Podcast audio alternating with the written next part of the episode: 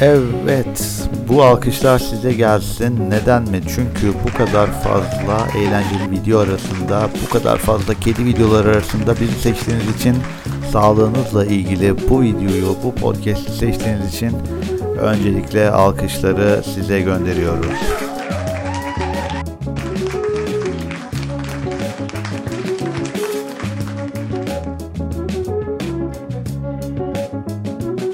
Efendim, öncelikle kendimi tanıtayım. Ben Doktor Metin Çevener, girişimsel radyoloji uzmanıyım. Kanser hastalıkları ve girişimsel ameliyatsız kanser tedavileriyle ilgileniyorum. Asıl alanım bu. Peki bu podcast'te ne yapacağız? Ee, bu podcast serisinde sağlığımızla ilgili, kanser ile ilgili, kanser ve kanser dışı sağlığımızla ilgili birçok hastalıkla ilgili bilgiler vereceğiz. Bazen konuklarımız olacak ve sıkıcı olmaması için arada sosyal kültürel olayları konuşacağımız bir podcast serisi yapmayı planlıyorum. Evet, ilk podcastimizin konusu hepimizi çok yakından ilgilendiren meme kanseri. Erkek veya bayan fark etmiyor, kadın ya da erkek fark etmiyor. Hepimizi ilgilendiren bir konu. Neden hepimizi ilgilendiren bir konu? Çünkü kadınlar arasında en sık görülen kanserlerden biri, daha doğrusu kadınlar arasında, kadınlarda görülen en sık görülen kanser meme kanseri. Tabii ki meme kanseri olan bayanların mutlaka annesi, babası, eşi, kardeşi ya da çocukları Ee, olabiliyor. Dolayısıyla sadece bayanların kendisini değil, aynı zamanda e, bu bayanlarla, kadınlarla beraber yaşayan erkekleri de ilgilendirdiği için aslında bir toplumsal problem, bir sağlık sorunu olduğunu söyleyebiliriz. Birazdan bahsedeceğiz. Zaten e, şunu da söyleyebilirim ki erkeklerde de meme kanseri gelişebiliyor. Bununla ilgili örneklerimiz olacak birazdan. Tabii ki erkeklerde meme kanseri gelişme ihtimali kadınlar kadar fazla değil. Çünkü erkeklerde östrojen hormonu yok. Bu nedenle erkeklerde nadir de olsa, kadınlar kadar sık olmasa da meme kanseri olabileceğini, meme kanseri gelişebileceğini bilmemiz gerekiyor. Şimdi meme kanseri e, deyince meme kanseri kimlerde görülüyor? E, meme kanseri bayanlarda erken yaş grubunda e, görülen bir kanser türü. Meme kanserinin ileri yaş hastalığı olduğunu söylemek çok doğru değil. Diğer kanserler genelde daha ileri yaşlarda, yaşlılarda görülürken meme kanseri genç bayanları ilgilendiren bir kanser türü. Örnek vermek istiyorum. Çevremizde mide kanseri, prostat kanseri, karaciğer kanseri, böbrek kanseri, akciğer kanseri gibi daha çok yaşlılarda gördüğümüz kanserleri biliyoruz. Ee, ancak meme kanserine baktığımız zaman genellikle meme kanseri olan e, kişilerin ağırlıklı olarak genç yaş grubunda olduğunu söyleyebiliriz. Ee, meme kanserinin en sık görüldüğü yaş grubu kadınlarda kırk beş elli beş aralığı, tam da menopoza girdiğimiz, menopoza girmeye başladığımız yıllara tekabül ediyor. Ama tabii ki ileri yaşta meme kanseri görülmez diye bir kural yok. İleri yaş grubunda da yine meme kanseri görebiliyoruz. Peki meme kanserinden nasıl korunabiliriz? Meme kanserinden korunma yolları var mı? Buna bir bakalım. E, meme kanserinden korunmayı e, işlemeden önce meme kanserinin nedenlerine bakmamız gerekiyor. Çünkü meme kanserinden korunmak için bu nedenlerden, meme kanseriyle ilişkili nedenlerden uzak durabilir miyiz? Buna bir göz atabiliriz. Meme kanserinin nedenlerine bakarsak tabii ki bayan olmak en büyük sebeplerden biri. Çünkü biliyoruz ki sadece bayan olduğumuz için bile riskimiz yüzde on iki virgül dört. Yani bir kişinin sadece kadın olmasından kaynaklanan riski bile yüzde on iki virgül dört olarak hesaplanmıştır. Erkeklerde bu E, risk çok çok düşük. Yaşam boyu risk dediğimiz e, risk kadınlar için yüzde on iki virgül dört. Peki neden? Sadece bayan olduğumuz için riskimiz yüzde on iki virgül dört. Çünkü e, bayanlarda bulunan östrojen hormonu kadınlarda meme kanserinin ana tetikleyicisi. Erkeklerde östrojen yerine testosteron olduğu için, yani androjenik hormonlar olduğu için erkeklerde meme kanserini çok daha e, nadir görüyoruz. Kadınlarda dediğim gibi östrojen hormonu ana tetikleyici hormon. Peki kadınlarda östrojen hormonu ana tetikleyici ise demek ki birincisi kadın olmak ve östrojen hormonuna sahip olmak e, meme kanserinde ana e, tetikleyici faktörlerden biri. Meme kanserinin diğer sebeplerine bakacak olursak şunları görebiliyoruz. E, birincisi ailesel faktörler, yani bir kadının e, genetik olarak, ailesel olarak kansere yatkın olması, meme kanserine yatkın olması o kişide meme kanseri riskini artırıyor.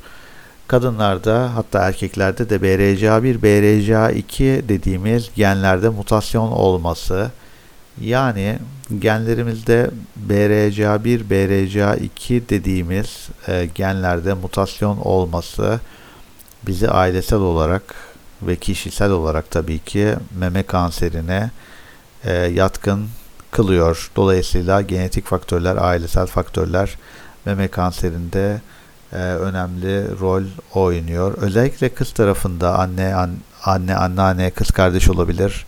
Kızımızda olabilir, teyzemizde, teyze kızlarımızda olabilir.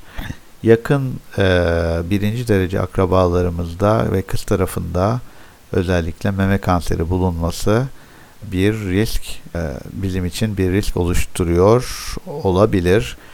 Bunun için zaman zaman hastalarımıza genetik analiz yapıyoruz.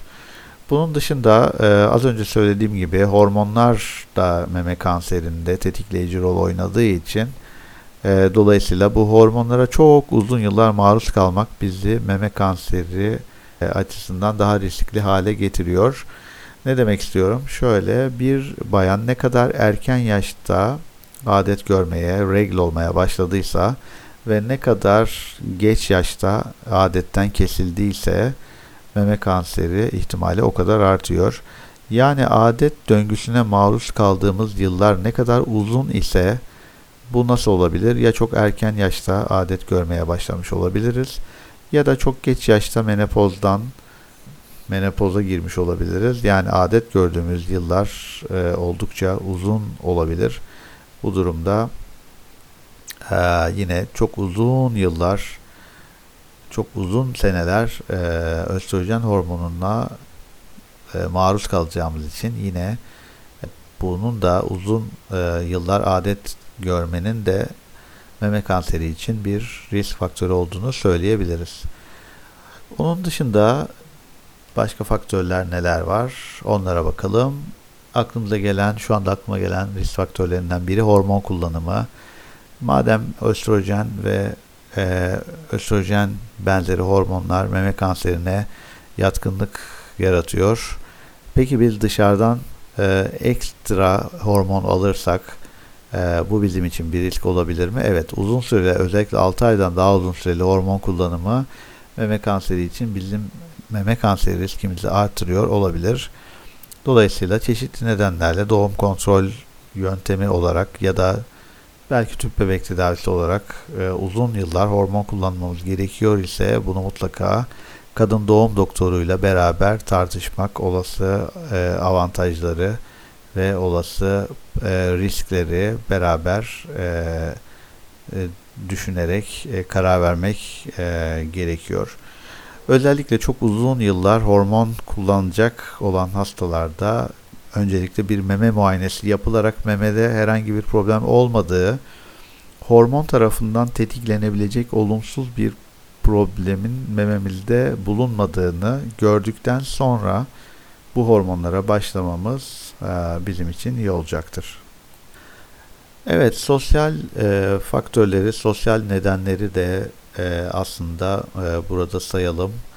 Özellikle kilolu olmak, obez olmak, yani vücudumuzda fazla miktarda yağ barındırmak maalesef ki meme kanseri riskimizi artırıyor. Dolayısıyla e, fazla kilolardan kurtulmamız bizim açımızdan meme kanserine yakalanma riskimizi azaltma açısından e, olumlu bir etki yaratacaktır. Bunun nedenini şöyle açıklayalım.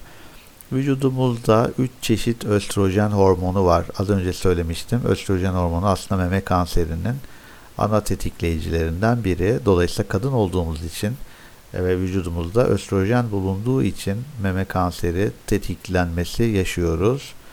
Ee, tabii ki östrojen tek sebep değil, ancak östrojenin e, meme kanseri üzerinde e, tetikleyici bir faktör olduğunu biliyoruz. Dolayısıyla östrojen vücudumuzda nerelerden salgılanıyor e, ve kaç çeşit östrojen var, buna bakalım. Vücudumuzda üç çeşit östrojen var. Bunlar normal adet dönemiz, döneminde salgıladığımız e, yani doğurganlık çağında e, menopoza girmeden önce salgıladığımız östrojen. İkincisi e, gebe olduğumuz dönemde e, ve lohusalık döneminde salgılanan e, östrojen.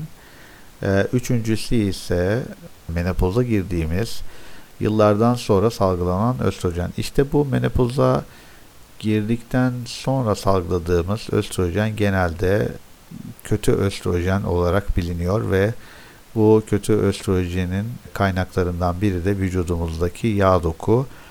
Dolayısıyla e, aslında vücudumuzda ne kadar çok yağ doku varsa e, o kadar fazla kötü östrojen bulunacağı anlamına geliyor. Dolayısıyla kilolarımızdan kurtulmamızın e, olumlu bir katkısı olacaktır.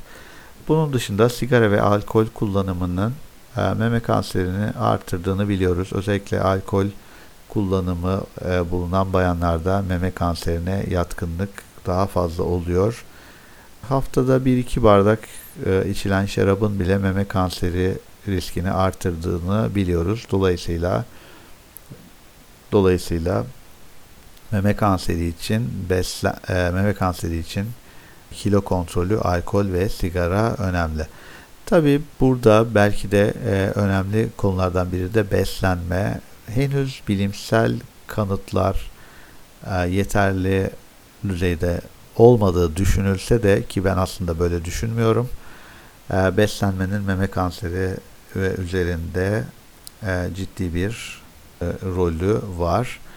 Şöyle ki, ne kadar fazla hayvansal gıda tüketiyor isek, et, süt, yumurta, balık bunlara dahil, ne kadar fazla miktarda hayvansal gıda tüketiyor isek kansere olan yatkınlığımız o kadar fazla olabiliyor. Bunu gösteren, bu yönde bu konuyu destekleyen, yani hayvansal gıda tüketiminin fazlalığının sadece meme kanseri değil birçok kanseri de tetiklediği yönünde bize bilgi veren yayınlar var. Dolayısıyla beslenmenin meme kanseri riskini artırdığını son yıllarda daha fazla duyar olduk.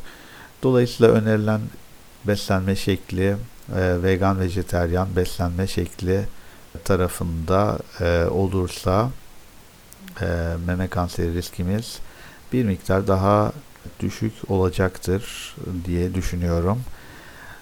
Tabii şunu unutmamak lazım ki, neden hayvansal gıdalar meme kanseri riskini artırıyor olabilir? Bununla ilgili bazı açıklamalar var. Özellikle süt ve süt ürünlerinde, peynirde, yoğurtta küçükbaş veya büyükbaş hayvanlardan geçen e, bir takım hormonların, bir takım büyüme hormonlarının e, bizim vücudumuzda bazı dokuları büyüttüğü ve e, kansere sebep olabileceğiyle ilgili yayınlar var. Dolayısıyla neden vegan beslenme öneriliyor, neden vejetaryen beslenmeden ziyade vegan beslenme öneriliyor? Bunun sebebini bu şekilde açıklayabiliriz. Biliyorsunuz ki süt ve süt ürünleri, daha doğrusu süt diyelim. Biliyorsunuz ki süt aslında hayvanların kendi yavrularını beslemek beslemesi için ürettiği bir madde, aynı bizim kendi çocuğumuzu beslemek için üre, e, süt üretmemiz gibi düşünebiliriz. Dolayısıyla aslında bu kendi yavrusunu beslemek için üretilen sütü başka bir canlı türü, yani e, aslında keçilerin, koyunların yavruları ya da ineklerin yavruları için üretilen bu sütü başka bir canlı olan insana içirdiğimizde buradaki büyüme faktörlerinin ve e, bir takım hormonların e, insan bedeninde de bazı şeyleri tetiklediği e, düşünülüyor. E, aynı konu yumurta için de geçerli. Biliyorsunuz yumurta eşsiz bir protein kaynağıdır. İçerisinde birçok besleyici mineral ve hormon vardır. E, proteinden oldukça zengindir. Düşünün ki bir yumurtadan bir canlı, sıfırdan bir canlı meydana gelebiliyor. Dolayısıyla oldukça programlı bir, kompleks bir yapı. Yumurta içerisinde çok ciddi miktarda protein ve çok özel proteinler var. Dolayısıyla aslında e, yumurta yiyen kişilerin de bu aslında e, civciv ya da bir hayvan e, büyümesi için e, oluşturulmuş proteinleri aldığı için İnsan vücudunda da bir takım dokularda büyüme yarattığı, büyüme faktörü gibi belki insan vücudunda etki yarattığı ve bazı dokularda büyümeye ve kanser oluşumunun tetiklenmesi yönünde etki oluşturduğu düşünülüyor. Bu beslenme konusu e, bu şekilde. Bunun dışında spor tabii ki önemli. Spor yapan insanların belki beslenme üzerinden, belki de kilo kontrolü üzerinden bilemiyoruz. Ancak e, spor yapan kadınlarda meme kanseri açısından bir koruyucu rolü olduğu, sporun böyle bir rolü olduğu düşünülüyor. Evet, meme kanseri için risk faktörlerini anlatmaya devam ediyoruz. Meme kanseri için risk faktörlerinden biri de e, daha önce radyasyon tedavisi almış olmak veya meme bölgemize, göğüs bölgemize daha önce herhangi bir sebeple radyasyon uygulanmış olması. Bu tıbbi amaçlı yapılan radyasyonları kapsayan bir durum veya daha önce geçirdiğimiz bazı hastalıklar nedeniyle akciğerlerimize, göğüs bölgemize, meme bölgemize bir radyasyon aldıysak bu ileride bizim meme kanseri e, olma riskimizi artırıyor. Ancak şunu da belirtmek isterim ki günlük hayatımızda aldığımız elektromanyetik dalgalar e, burada çalışılmış değil. Yani bilgisayar ekranından, cep telefonlarından veya diğer elektriksel aletlerden, örneğin baz istasyonlarından bize gelen radyasyon ve meme kanseri ilişkisi tam olarak netlik kazanmış değil.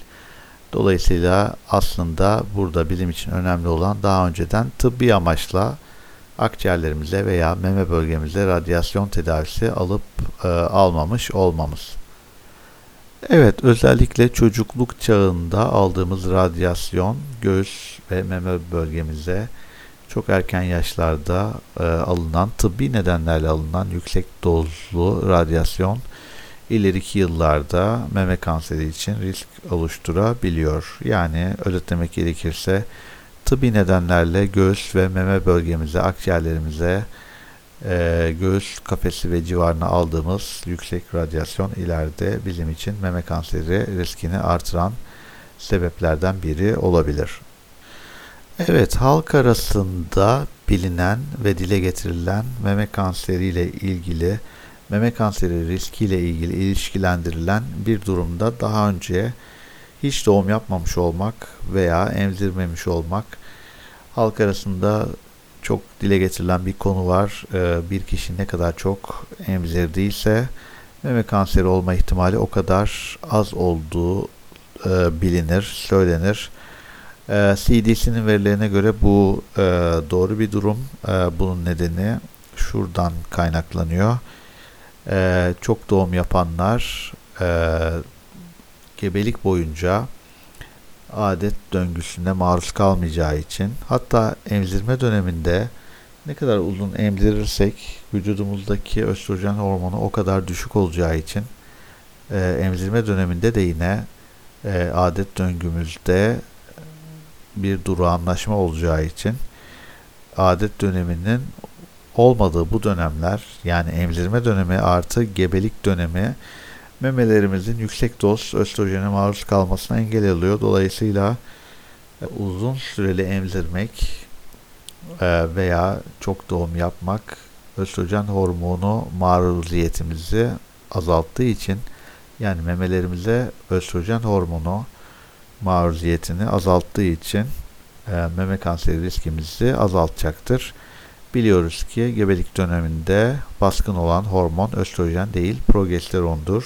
Yine emzirme döneminde de östrojen hormonumuz normalden çok daha düşüktür. Yani lohusalık döneminde bu dönemin içine dahil edebiliriz. Dolayısıyla şunu söyleyebiliriz ki emzirmek, uzun süreli emzirmek ve çok e, çocuk sahibi olmak nispeten e, C D C verilerine göz önüne alırsak en azından e, meme kanseri riskimizi azaltıyor olabilir. Tabii ki bunun tam tersi de doğru. Yani hiç doğum yapmamış olmak, hiç gebe kalmamış ve hiç emzirmemiş olmak e, ise çok daha uzun yıllar meme kanseri, çok daha uzun yıllar östrojen hormonuna maruz kaldığımız anlamına geliyor. Dolayısıyla hiç doğum yapmamış olmak da bir meme kanseri risk faktörü olarak düşünülüyor. Daha önce meme kanseri geçirmiş olmak ya da mememiz içerisinde riskli bir bölgenin bulunması meme kanseri riskimizi artıran nedenlerden bir diğeri. Şöyle açıklayalım. Meme kanserine yakalanan ya da herhangi bir kansere yakalanan bayanların ikinci bir kanser olarak meme kanserine yakalanması ya da daha önce meme kanseri olmuş bir kişinin yeniden bir meme kanserine sahip olması, yeniden bir meme kanseri hastalığına yakalanması normal insanlara göre daha yüksektir. Dolayısıyla şunu söyleyebiliriz ki daha önce meme dışında başka bir organda kanser geliştirdiysek veya daha önce bir meme kanseri olduk ve bu hastalığı yendiysek ileriki yıllarda yeniden bir meme kanseri olma riskimiz artıyor. Dolayısıyla bu hasta grubunda daha dikkatli olmalı ve önlemlerimizi buna göre almalıyız. Çok bahsedilmeyen ancak benim daha önce YouTube kanalımda da bahsettiğim bir konu. C D C verilerine göre yoğun meme e, yapısına sahip olmak. Biz biliyoruz ki bazı kadınların e, memeleri yoğun meme dediğimiz kategoride yer alıyor. Yani bazı kişilerin memelerinde, bazı kadınların memelerinde süt kanalları çok yoğun olabiliyor. Bu yoğunluğu şöyle tarif ediyoruz. Mememizi oluşturan tek şey süt kanalları değil, mememizin içerisinde ayrıca bolca yağ doku bulunuyor. İşte bu meme dediğimiz dıştan, göğüsten bir kabartı olarak görünen bu meme dediğimiz organda süt kanalları ne kadar fazlaysa bunlara biz yoğun meme diyoruz. Dolayısıyla yoğun memeye sahip olmak da meme kanseri geliştirme riski açısından yüksek risk grubu olarak kabul ediliyor. Dolayısıyla yoğun memeye sahip kişiler meme kanseri açısından daha dikkatli olmaları gerekiyor. Peki yoğun memeye sahip olduğumuzu nereden anlayabiliriz? Bunu anlamanın en güzel yolu e, doktorumuza sormak. Ultrason veya mamografi tetkikleri sırasında alınan görüntülerde meme yoğunluğumuz ölçülebiliyor. Meme yoğunluğumuz yüzde ellinin üzerinde ise özellikle yüzde yetmiş beşin e, üzerinde yoğunluğa sahip olan kadınlarda daha dikkatli olmamız gerekiyor. Bunu basitçe meme tetkikimiz sırasında, meme muayenemiz sırasında yapılan mamografi ve meme ultrasonundan anlayabiliyoruz. Evet, buraya kadar geldiysek sizi kutluyorum. Bu sıkıcı bilgiler arasında ilerleyip bu dakikaya kadar ulaştıysanız tebrikler. Şimdi biraz da e, meme kanseri olan ünlülerden bahsedelim. Evet, işin bir sosyal yönü de var. Bakalım hangi ünlüler meme kanserine yakalanmış ve neler olmuş, bir göz atalım.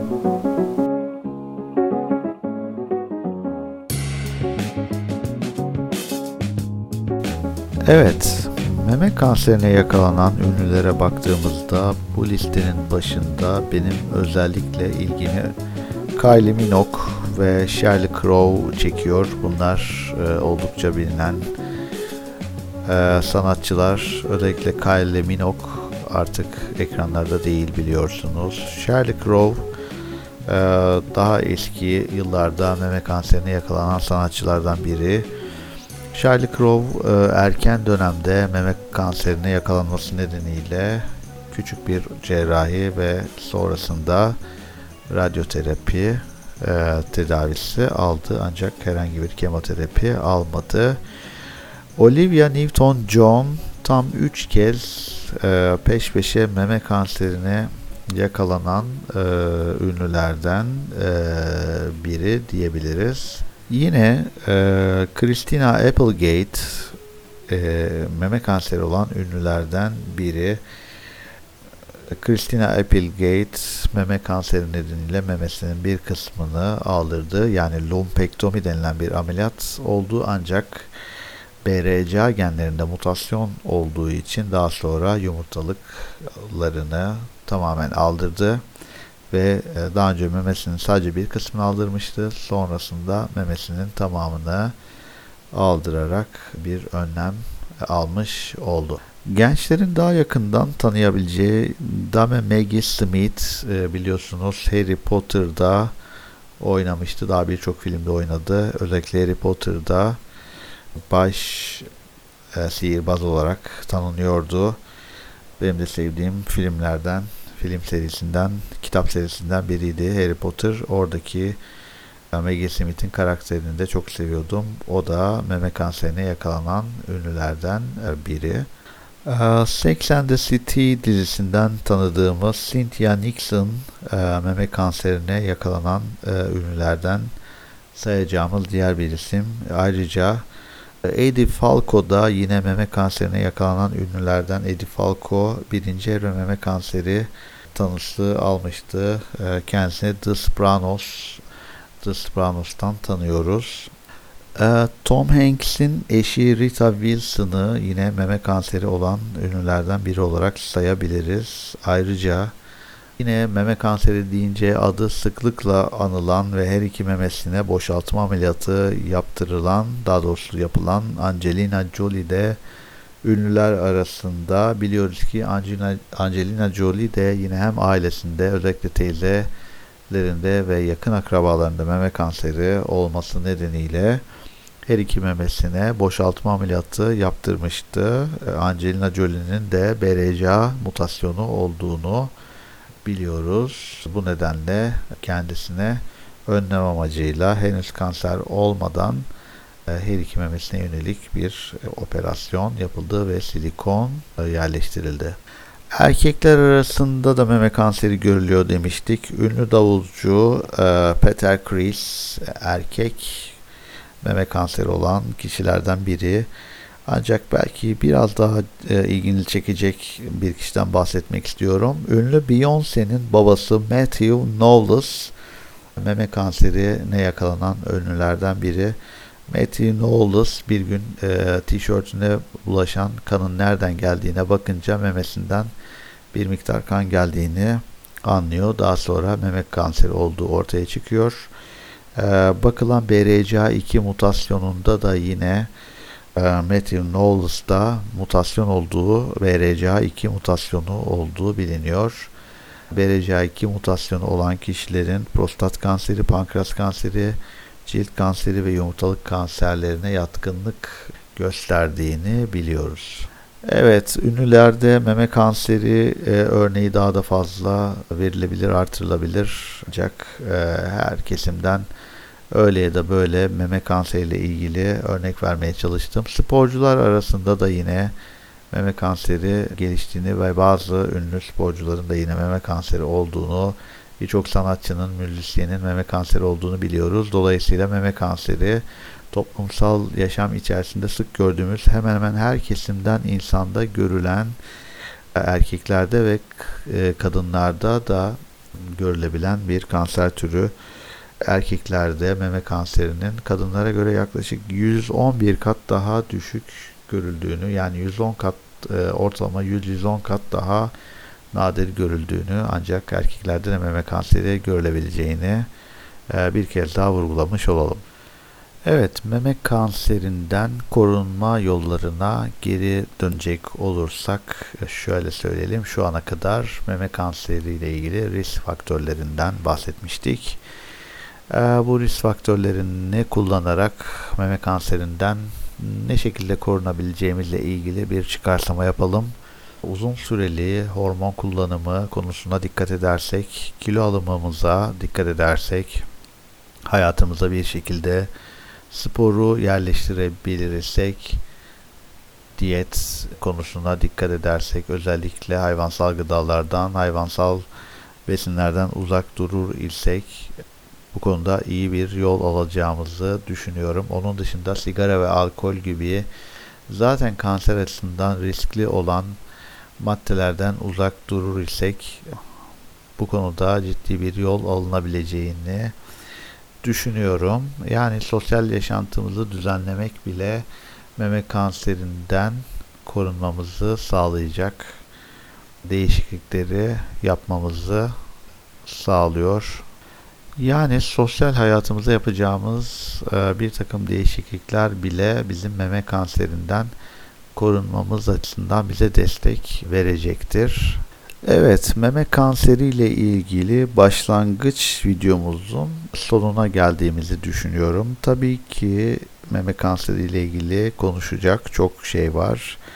Bundan bir sonraki podcastimizde meme kanseri tanısı ile ilgili neler yapmamız gerekiyor, görüntüleme ve kan tahlilleri ile ilgili söylenebilecek neler var, kimler tanı koyuyor, nasıl tanı koyuyor, tedavi öncesi tanımızı ne şekilde gerçekleştiriyoruz, kişiler kendi kendine tanı koyabilir mi, yoksa mutlaka doktora mı gitmemiz gerekiyor, kendi kendimize nasıl muayene olabiliriz ve birçok konu bir sonraki podcast'te devam edecek. Şimdilik kendinize iyi bakın.